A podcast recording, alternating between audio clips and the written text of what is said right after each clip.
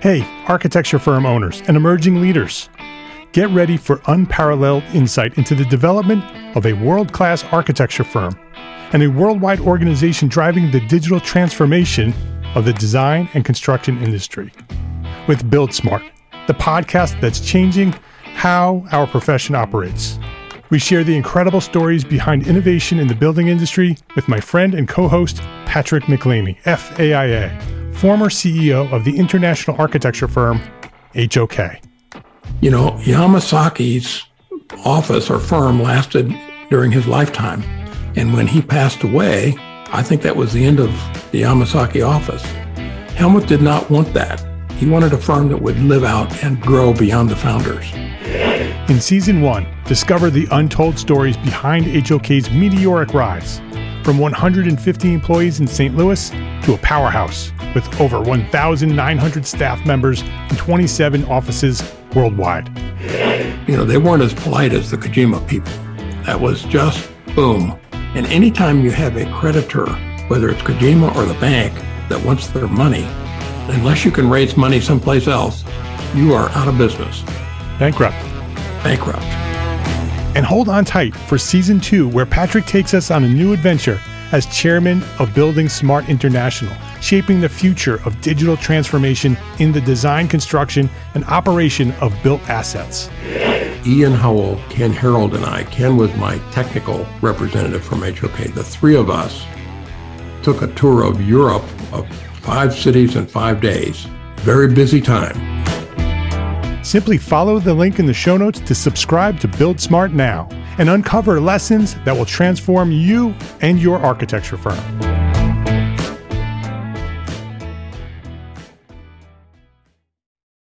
Entrepreneur Architect Podcast, episode 38.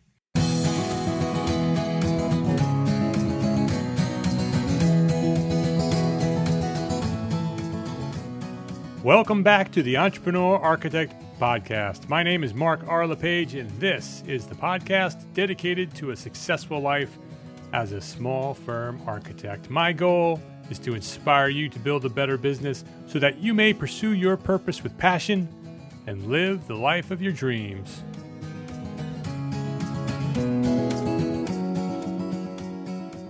In the 15 years that Anne Marie and I have been practicing at our small residential architecture firm, Five Cat Studio, we have seen much of our hardware and equipment come and go.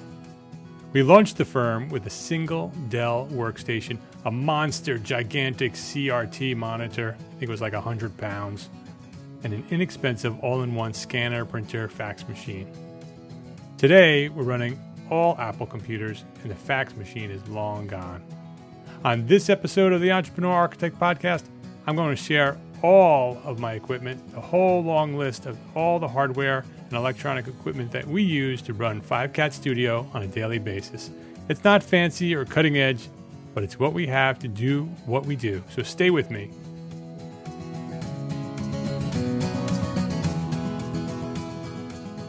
This episode is sponsored by the Entrepreneur Architect Hybrid Proposal. It's the owner architect agreement that I developed for my own residential architecture firm, Five Cat Studio. It's simple, it's straightforward, easy to understand, and it's very, very client friendly. Over 100 architects have purchased the hybrid proposal video course, where I personally walk you through the proposal package step by step, page by page, and included with the course is a complete set of document templates, which you may download, modify, and start using for your own projects immediately.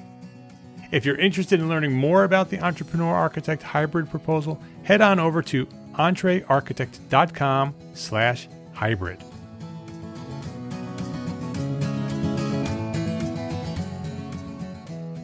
So today I'm going to share all the hardware and electronic equipment that Anne Marie and I and the guys here at Five Cat Studio use on a daily basis to get things done.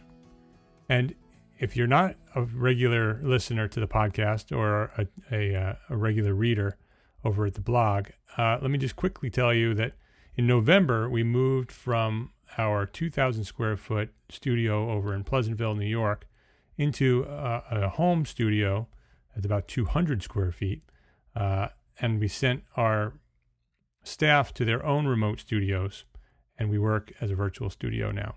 And so we took all of the equipment and things like that over at the 2,000 square foot studio. We gave lots and lots of obsolete and unused equipment away, threw away a couple of things that weren't uh, possible to be given away, and uh, and only the essentials came to the new studio.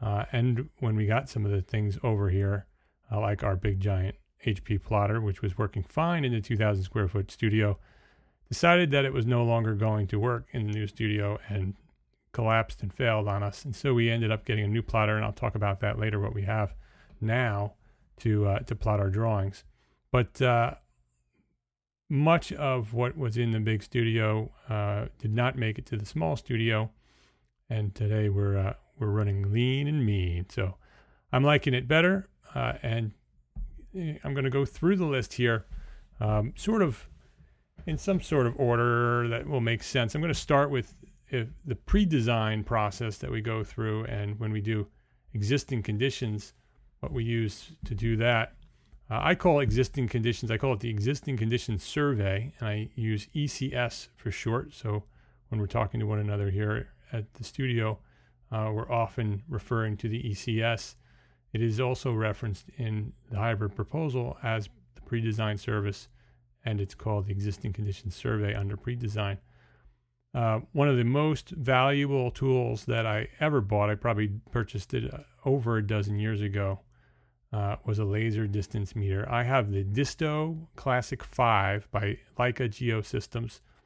Um, I don't think that the Classic 5 is available any longer. It is quite old, over a decade. I, I purchased it.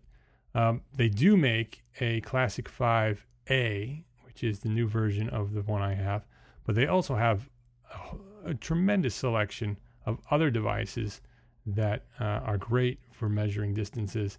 Um, I still use a handheld measuring tape uh, for the areas that, that the laser distance, you know, small areas that the, the laser, laser distance meter isn't really appropriate for.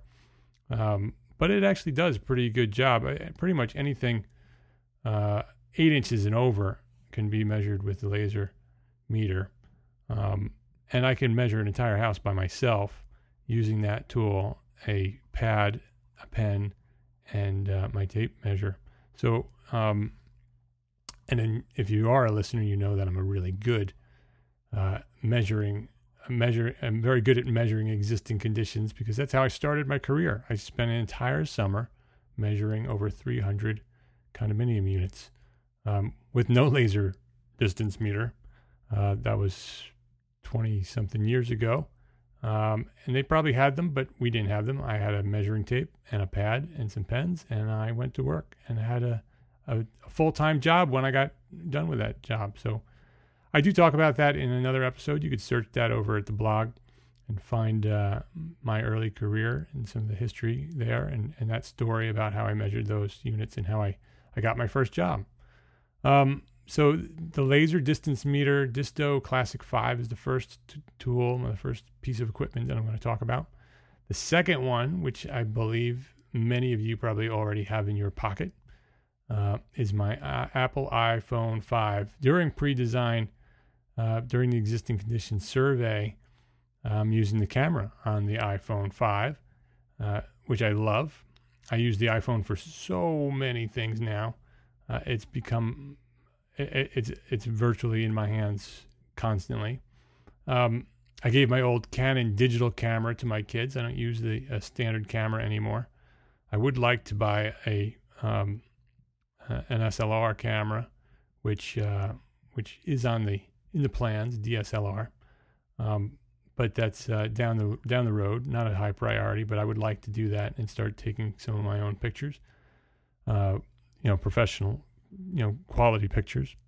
I'll have to get my brother Scott, who does all my photographs now. If you're if you're looking for a good uh, architectural photographer and he travels, um, he's not cheap though, but he's very good. He shoots all of my work.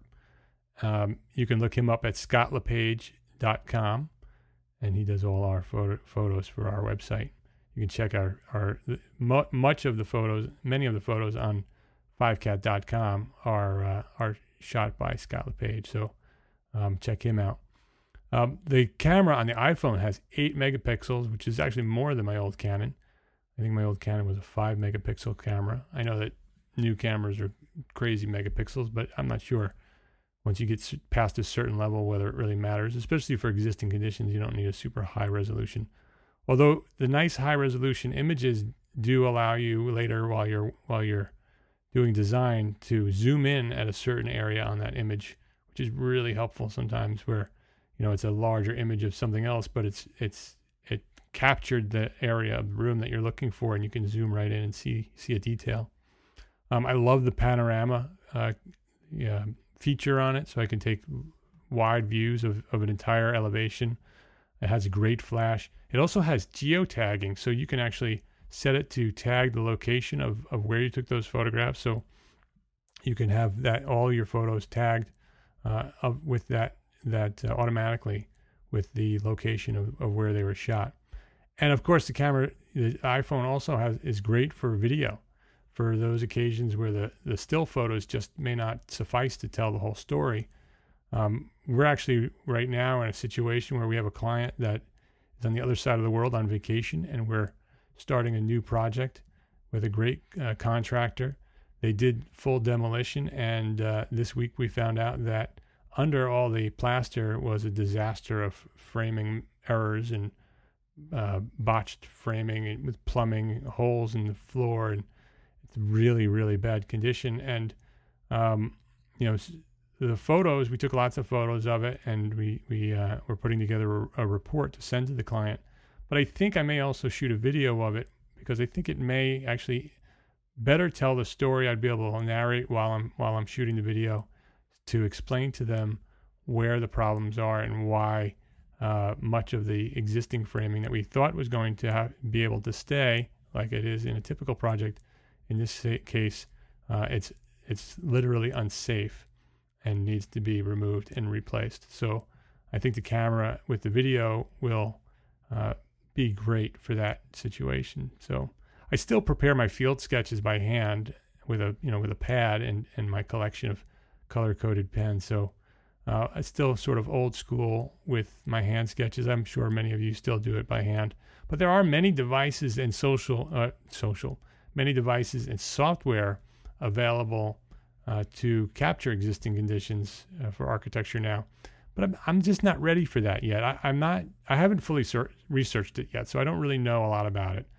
But but the little bit I know about it, I'm I'm not yet convinced that uh, that that technology is there that can that can be as accurate as my measurements with a laser measuring device and a and a and a measuring tape.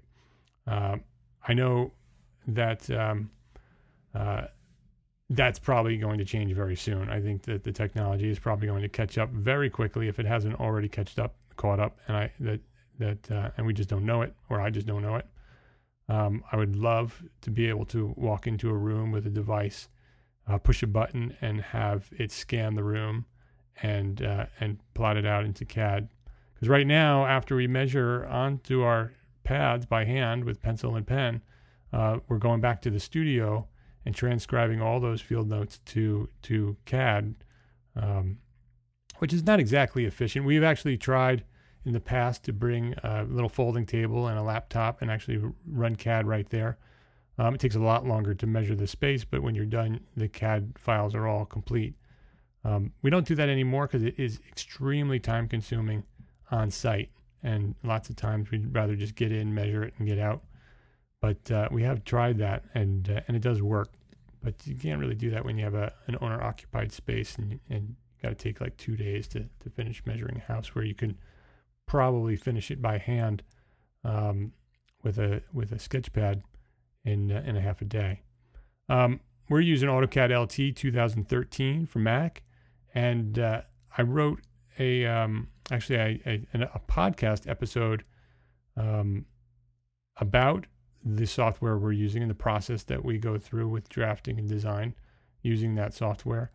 And I, I highly recommend that you go visit that episode and listen. It's entrearchitect.com slash episode 29. The title is uh, BIM Sanity. And I compare uh, my AutoCAD LT 2013 for Mac to the BIM programs that are out there, and I question whether BIM, which so many people talk about as really the way we should be moving our our design processes, um, and I compare AutoCAD LT to BIM. And in the comments, don't miss the comments because the comments, uh, both on the blog and over at the LinkedIn group, uh, were exceptional. Um, great conversation about the pros and cons of BIM software for small firms. So, so I would recommend that you go check that out. So, my next um, category is design. So, after we measure it all up and we get it into AutoCAD, um, I want to talk about the you know the the, the big heavy duty stuff that we're we're using to uh, basically run the the studio. Um, I'm going to start with design and and the main computer. My main computer and monitor, it's integrated, is a 27 inch Apple iMac, which I uh, I purchased. It was actually uh, technically a Christmas present um, from Anne Marie to me, um, but it was something we we needed. We um, for a long time we were running Dell machines over at the other studio, and for the past year or so, I was using my MacBook Pro as my main computer, which was working. Um, but it wasn't wasn't great. I had, you know, and I was using a, a uh, another monitor which I still use, and I'll talk about in a second. Um, but I got the 27 inch Apple iMac. It's got a 3.4 gigahertz uh, Intel Core i5 processor, super fast. Love it. Um, I know the new ones are even faster. It's got eight gigabytes of memory, uh, and I run it at um, 2,560 by 1,440 uh, resolution. So it's it's really high resolution. I can fit a lot on my 27 inch monitor, and I love it. I absolutely love it. Um, when I did that, that was the end of Dell. Uh, we slowly integrated from Dell to Mac. It took about two years to to slowly integrate everything that we were using from Dell over to Apple. Uh, for about a year and a half, we were sort of integrated. We had some Apple, some some PCs, and they were communicating. It wasn't great and it wasn't seamless, uh, but it was working and it did what it needed to do, and uh, and that can be done. Uh, but now we are all Apple. Um, I'm using an Apple wireless mouse and an Apple wireless keyboard, both of them connected to the iMac via Bluetooth, and uh, and I love that too. So I can of pretty much work from anywhere in the room. Uh, and because the Apple iMac, the 27 inch monitor is so large, I, I don't need to be right up against it. And then I have, I actually have three monitors um, working. I have, I have the main iMac right in front of me. To my left, I have a ViewSonic VX2250, uh, which is an LED monitor, a 1080p full HD monitor, uh, which is what I was using when I was using the MacBook Pro. I was running it through that ViewSonic monitor.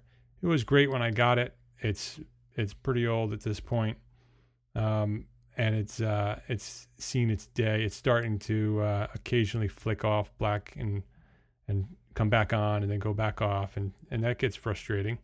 Uh, it doesn't do it all the time, uh, but it's doing it. And then to my right, I have a third monitor, and that is the the the the last remnant of the old Dell days. It's a Dell E uh, 198FP. Basically, I think it's a 17 inch monitor.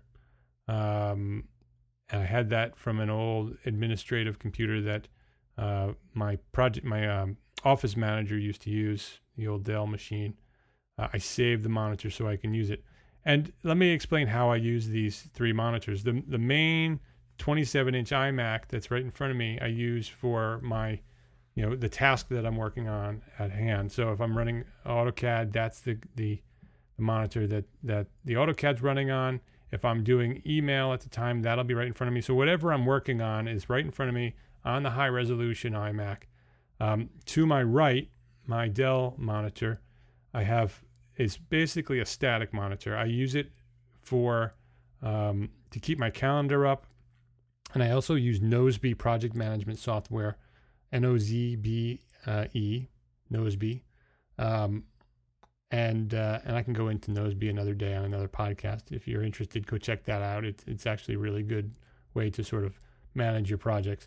But I have Nozbe and I have um, my uh, iCalendar, straight up Apple iCalendar, open all the time on my monitor to my right. So I always have access to my calendar and my Nozbe, so I know exactly what I need to do next, uh, and my calendar, which I have everything scheduled every day, what I'm going to do, um, pretty much uh, hour by hour. Um, to my left, the other, the ViewSonic monitor, I use that sort of as an overflow monitor. So whatever I'm working on on the iMac, uh, if I'm if I want to have something else open, like like my uh, my Twitter app, if I can I can follow my friends on Twitter, I can have that open over there. I can have my email open over there if I want to, although I try not to do that because it's distracting. The Twitter also is often distracting, so I'll often shut that down when I'm trying to get something done. But but uh, if I'm working on two different things at the same time, uh, I'll have that other other software open on that ViewSonic monitor, and that way it allows me to just it allows me to use the entire monitor screen for the task at hand, um, which works really well. I love having three monitors, um, and certainly the next purchase is going to be to replace these two old monitors. They're really the oldest equipment I have in this studio right now, um, and and they're very ro- low resolution, uh, and they're failing, and so I would love to get two 27 inch Apple Thunderbolt displays that match the iMac.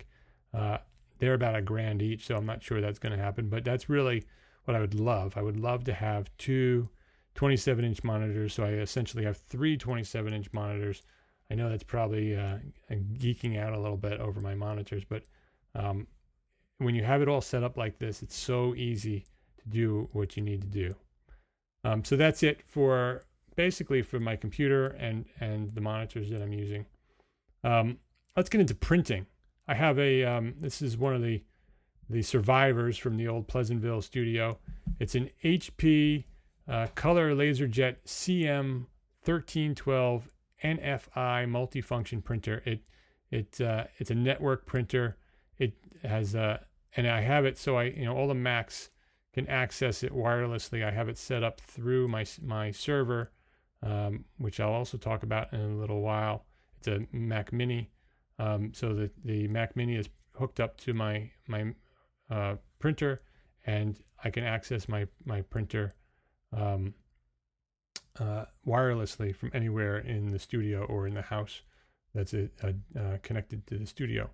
Um, it the the LaserJet CM thirteen twelve has a is a uh, scanner and a copier and a fax machine. I never actually set up the fax machine for that that unit. Even when it was over at Pleasantville, I had a separate fax machine.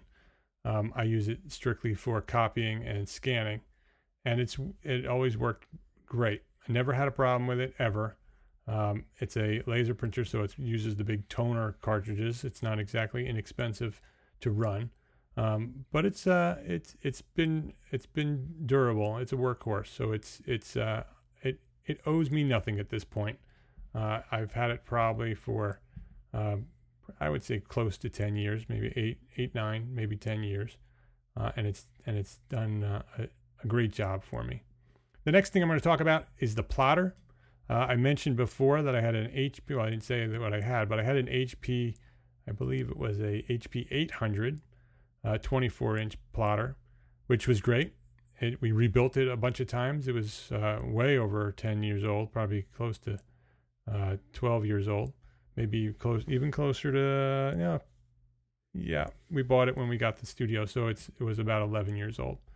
Um, and it did a great job. We did have to uh, rebuild parts of it a few times. I think um, the repair guys wanted uh, some big dollars for it. So John Whalen, my associate, and I uh, had pulled it apart a couple of times and ordered some parts. One time I ordered a part from HP, and I believe they, they built it in China when I ordered it, and uh, it took like two months to get, which was extremely frustrating. Um, but we did rebuild it, and it worked for a long time. And then I uh, I lugged it from Pleasantville all the way over to Chappaqua uh, on the on the moving truck, And when I got it here, I set it up and it died. And I wasn't about to rebuild it again in the middle of the move. And so um, I did get it sort of working, and, and, I put it on Craigslist. And I told the guy that uh, it needed to be rebuilt, and somebody came and bought it for like a hundred bucks, and uh, took it away. So um, today, what I did is I, I replaced it with an HP T520, which is a much smaller plotter, still 24 inch roll feed uh, plotter. It has full wireless and it has remote access, so you can actually set it up to access remotely through the internet. I don't have it set up that way. I have it hardwired to my network. Um, that's all I need it for. It does have full color and it has and it's and it's pretty efficient with the use of ink, which is uh, which is great, much better than the old 800 um, HP 800. Um, so the uh, I'm really happy with the new plotter. It um, it took a little bit of configuring uh, to get it to work with the with the um, the AutoCAD LT uh, 2013 for Mac. Um, but we did once we got once I figured out the new uh, format for AutoCAD 2013, and I understood the plotter. I got it working, and it, now it works really, really well. I'm just going to take a quick drink here. Okay.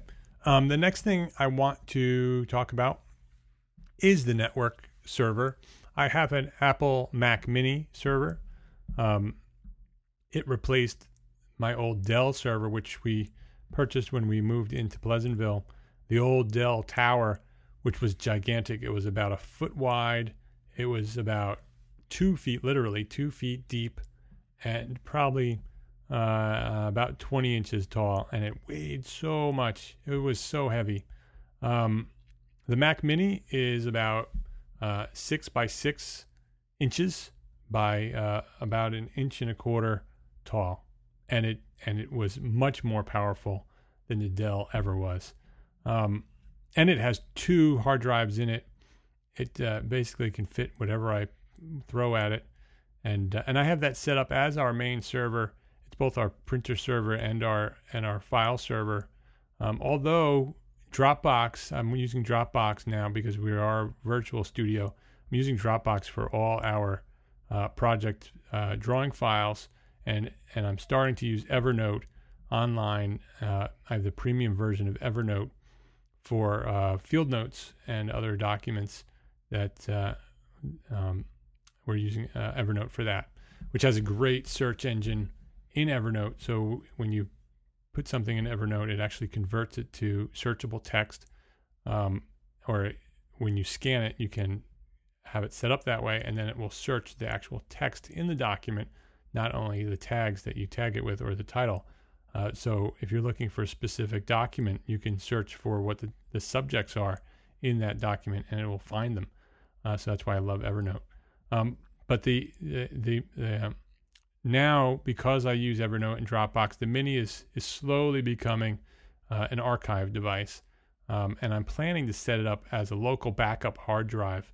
Um, so it basically is is mirror uh, a mirror of my iMac and my Dropbox files.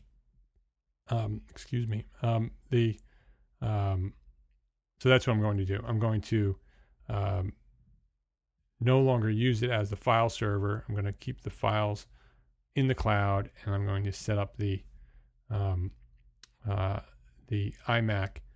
Although I'm not sure how I'm going to do that. My friend Neil Pan, uh, you can check out Neil Pan on Twitter at uh, npan. Um, he's uh, a friend of mine, and he's also uh, he recently launched Apple for Architects. Right now, you can follow Apple for Arch uh, on Twitter for uh, for everything Apple for Architects but uh, he has some ideas as well for me. So I'm going to talk to to Neil and uh, and see what I should do um, with my my Mac Mini and maybe purchase some other equipment to do uh, what I wanted to do to do some backups. Um, let's see my scanner. The next thing is my scanner. This is a fantastic device. I love this scanner. This is the Fujitsu, uh, Fujitsu, for Fujitsu. Sorry about that. Fujitsu ScanSnap IX500 uh, scanner for PC and Mac. Um, there's also an Evernote version of the same um, same scanner. It's an Evernote branded version. I'm not really sure the differences. Um, this is a wireless uh, or USB connection. Uh, it's super high speed.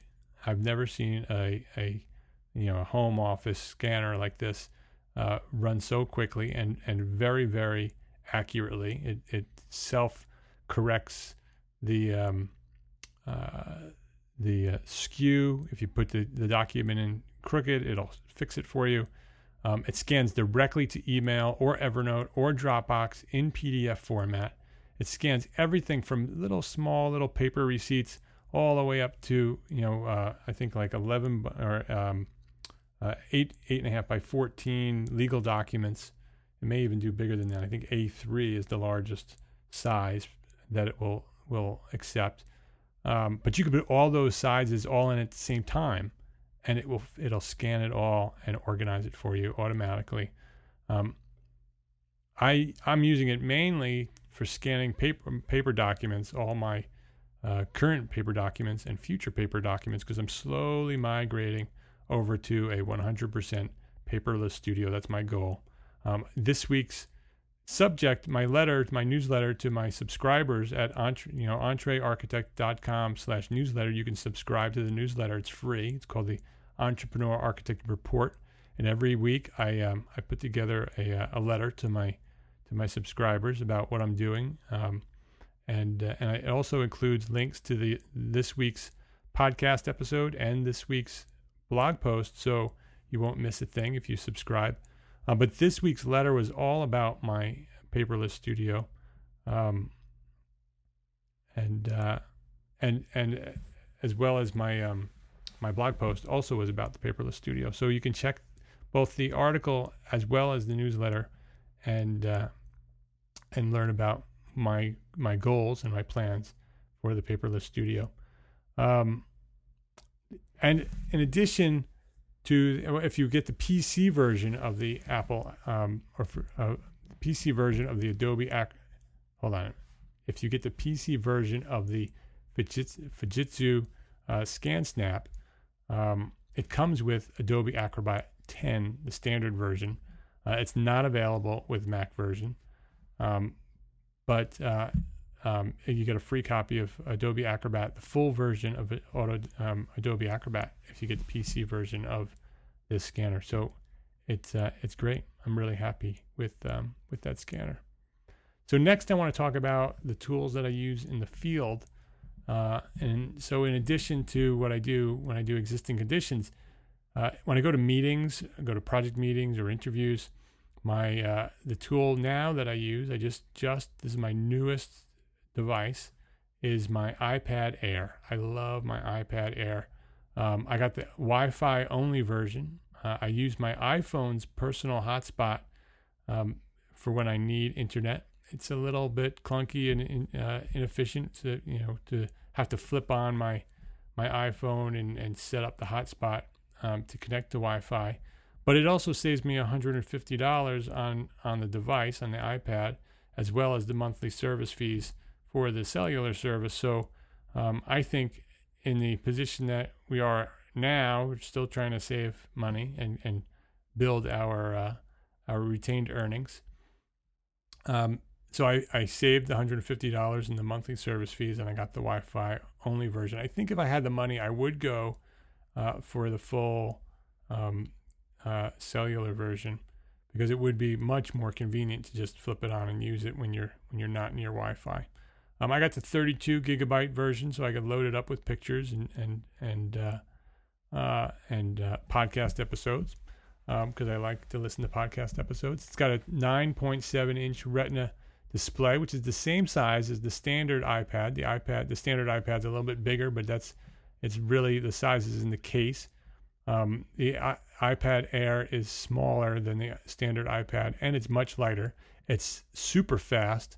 Uh, and I use it for field notes right now. So when I go to a job meeting, I uh, I use my Evernote and uh, and I write my field notes right there. So I'm not handwriting my field notes and then transcribing them anymore and putting them right into Evernote right from the iPad.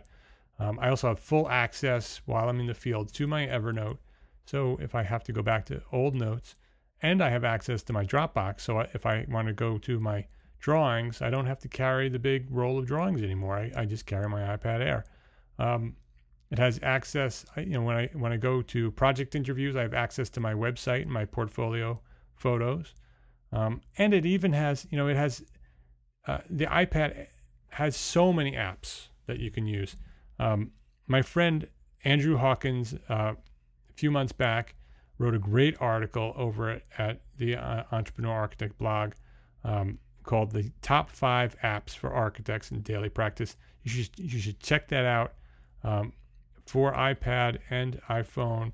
Um, some of them are for iPhone as well, but it was basically an article about uh, apps for your iPad for architects. You can find that at entrearchitects.com slash five apps. That's the number five apps, APPS. So architect, uh, entrearchitect.com slash five APPS.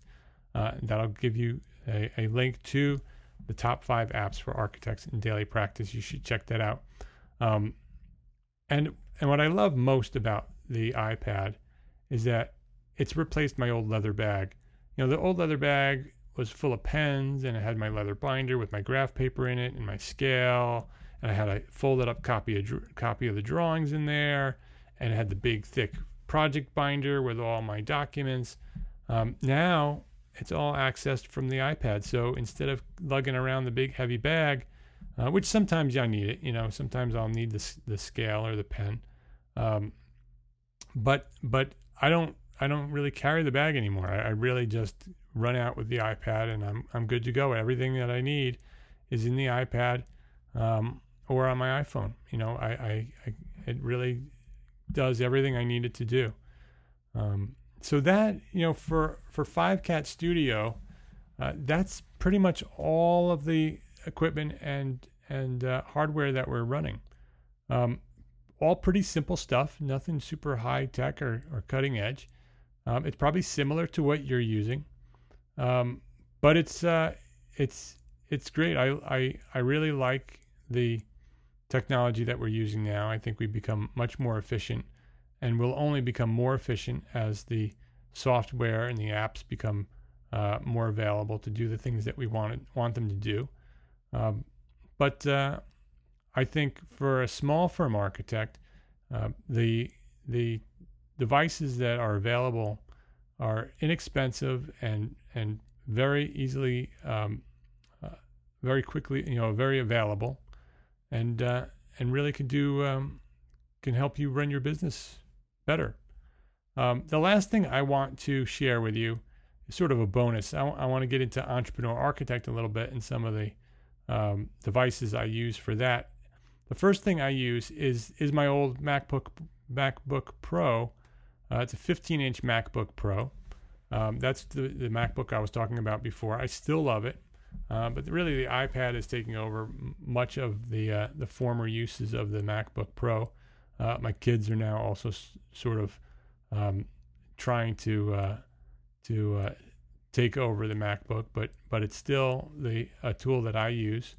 Um, for Entrepreneur Architect, I, I write most of my articles um, with the uh, with the MacBook Pro. It allows me to have a full keyboard rather than the iPad. Um, it has faster Wi-Fi and easily, you know, more easily connected. Um, and, and, it allows me to write wherever I want to write. You know, it it allows me to go up into the uh, into the living room or out onto the patio and and uh, and be fully connected and and write whatever I want to want to uh, to write there. Um, I do all my evening social media updates, uh, typically out of the studio, and when I do that, I'm doing that on the MacBook. Um, so so I, I still use the MacBook and I do it I use it mostly for writing. Um, I don't really use it very much for anything else anymore. Um, the uh, 27 inch iMac I also use the same iMac that I'm using for 5Cat. I'm also using for uh, Entrepreneur Architect. Um, I'm using that for my podcast. I'm using that right now. I'm using that with GarageBand 6. I, I really don't like the interface with the uh, of the new GarageBand 10.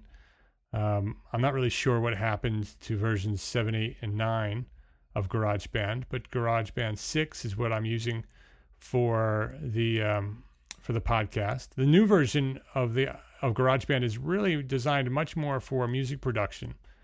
Uh, so, uh, you know, I would love for them to come out with a with a dedicated podcast um, production uh, software.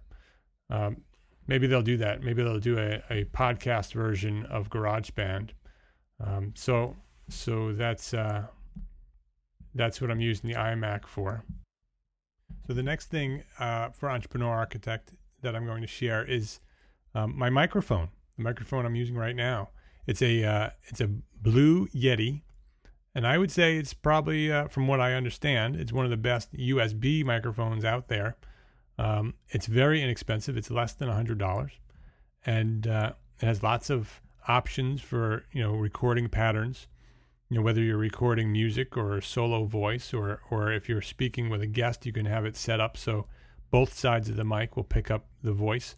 Uh, or if you set it to another setting, it'll like I do now, it'll only pick up my voice that's right in front of it. So um, the sounds to my left and right and to in front of me uh, are are much lower volume than my voice, and so it it it picks up uh, really what's only in front of it when it's set to this, this setting.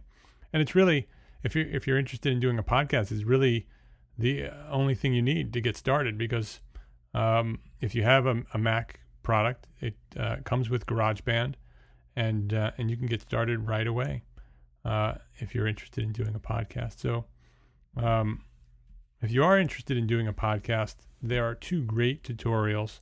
I don't know uh, the links right offhand; it just comes just coming to me now. But um, you can go to uh, to Pat Flynn on YouTube. You can search it. I'll I'll put a link to both of them on the show notes.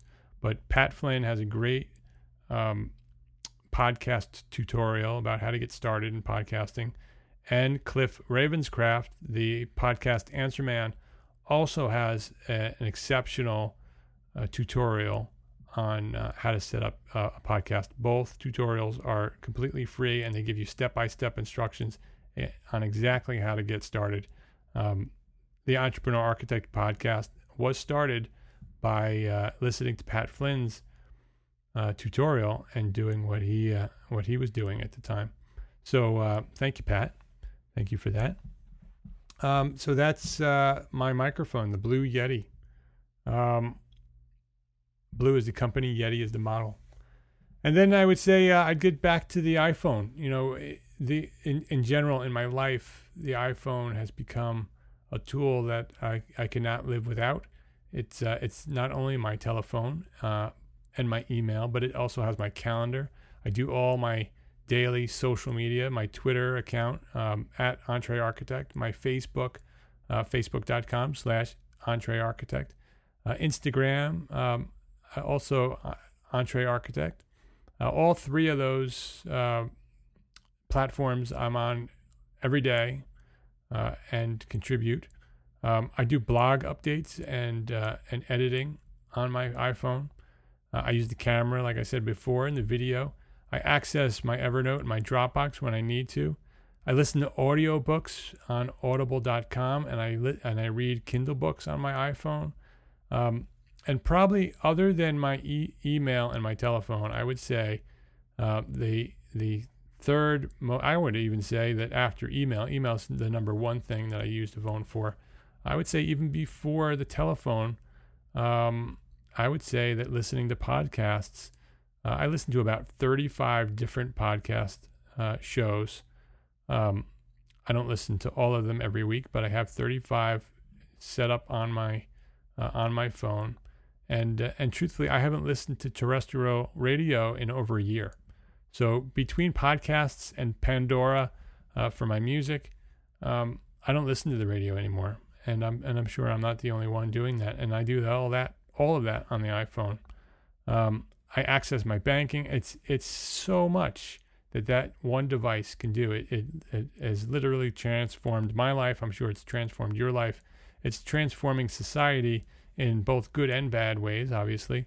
Um, but uh, it's amazing. I, I can't wait to see what Apple does next um, because we are now fully Apple.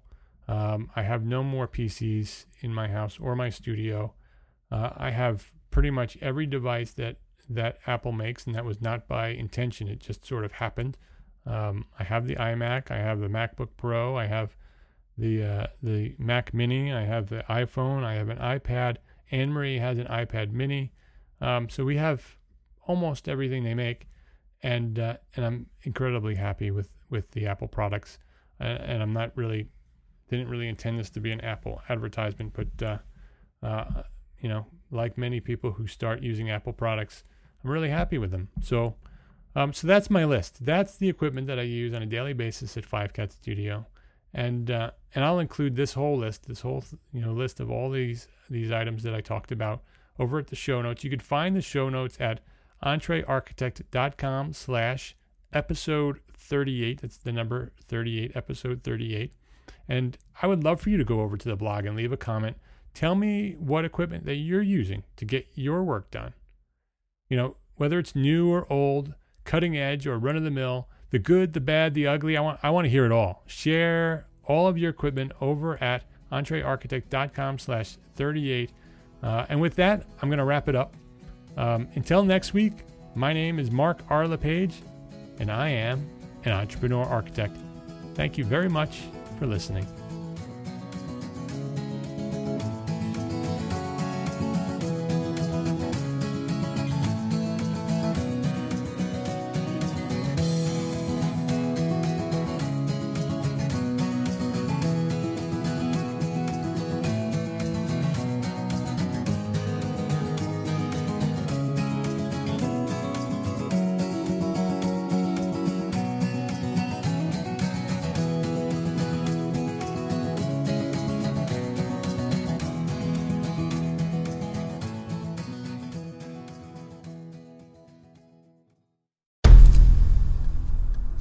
Mentioned it to my family, but in terms of telling people like, oh yeah, we're doing this. I'm looking for projects. You got anything? Yeah. I'm, I'm, not there yet because it scares the out of me. Dreaming of launching your own architecture firm? Well, buckle up for a wild ride with Emerging, the podcast that shares what it's really like to start an architecture firm where do we begin? We don't even know what type of business to formalize as. Is it an LLC? Is it an LLP? Like, how are taxes? I mean, the list is astronomical. Season one featured founders Jeffrey, Lexi, and Chris, owners of Level Studio Architecture, are your fearless guides on this unfiltered journey from napkin sketches to a thriving studio. One evening, stumbled into one last dive, we sat at the bar and pondered our postgraduate futures.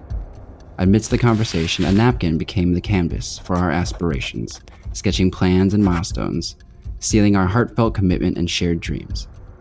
In drawing down dreams on a napkin collectively, that then you know in your head you've rooted like oh i'm connected to these people like long term the process of starting an architecture practice brims with excitement and challenges demanding meticulous planning flawless execution and unyielding resilience I kind of hate the term because it's so overly used, but I think everybody knows imposter syndrome, and I think it's it's so real to this day. I, I I don't know if it's with everybody, but with me, I'm always questioning like, us, can we do this? Are we ready to do this? Are we prepared? Can we do it? Did we just decide a name? we did it, guys. Oh the one God. that came out of nowhere. Woo! It came out of nowhere. I liked it. I saw it. Ready to turn your aspirations into reality? Follow the link in the show notes to subscribe to Emerging and chart your own path to architectural success.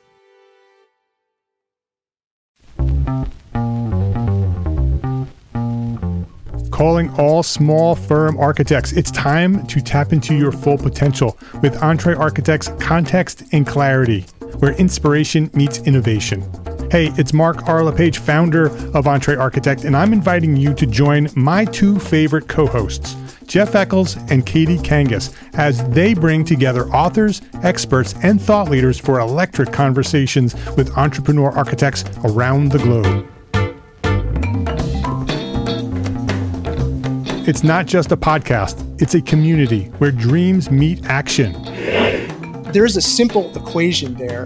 And what for me, what that did, just doing that basic calculation was it allowed me to compare what I had actually saved in my retirement accounts to what I thought a possible projected annual spend might be. Artists are temperamental, so beautiful design is going to be a priority. When the job is done, we're going to actually need to live in the house, not live with the person who designed it. and so uh, for me, the the artistic skill, the architectural skill is most important. And so I would say like that would be 60% of it, if not more. Gain insights to build a successful practice. Subscribe, engage, and let's redefine your future together. Join the Context and Clarity community, where every conversation adds to your blueprint for success.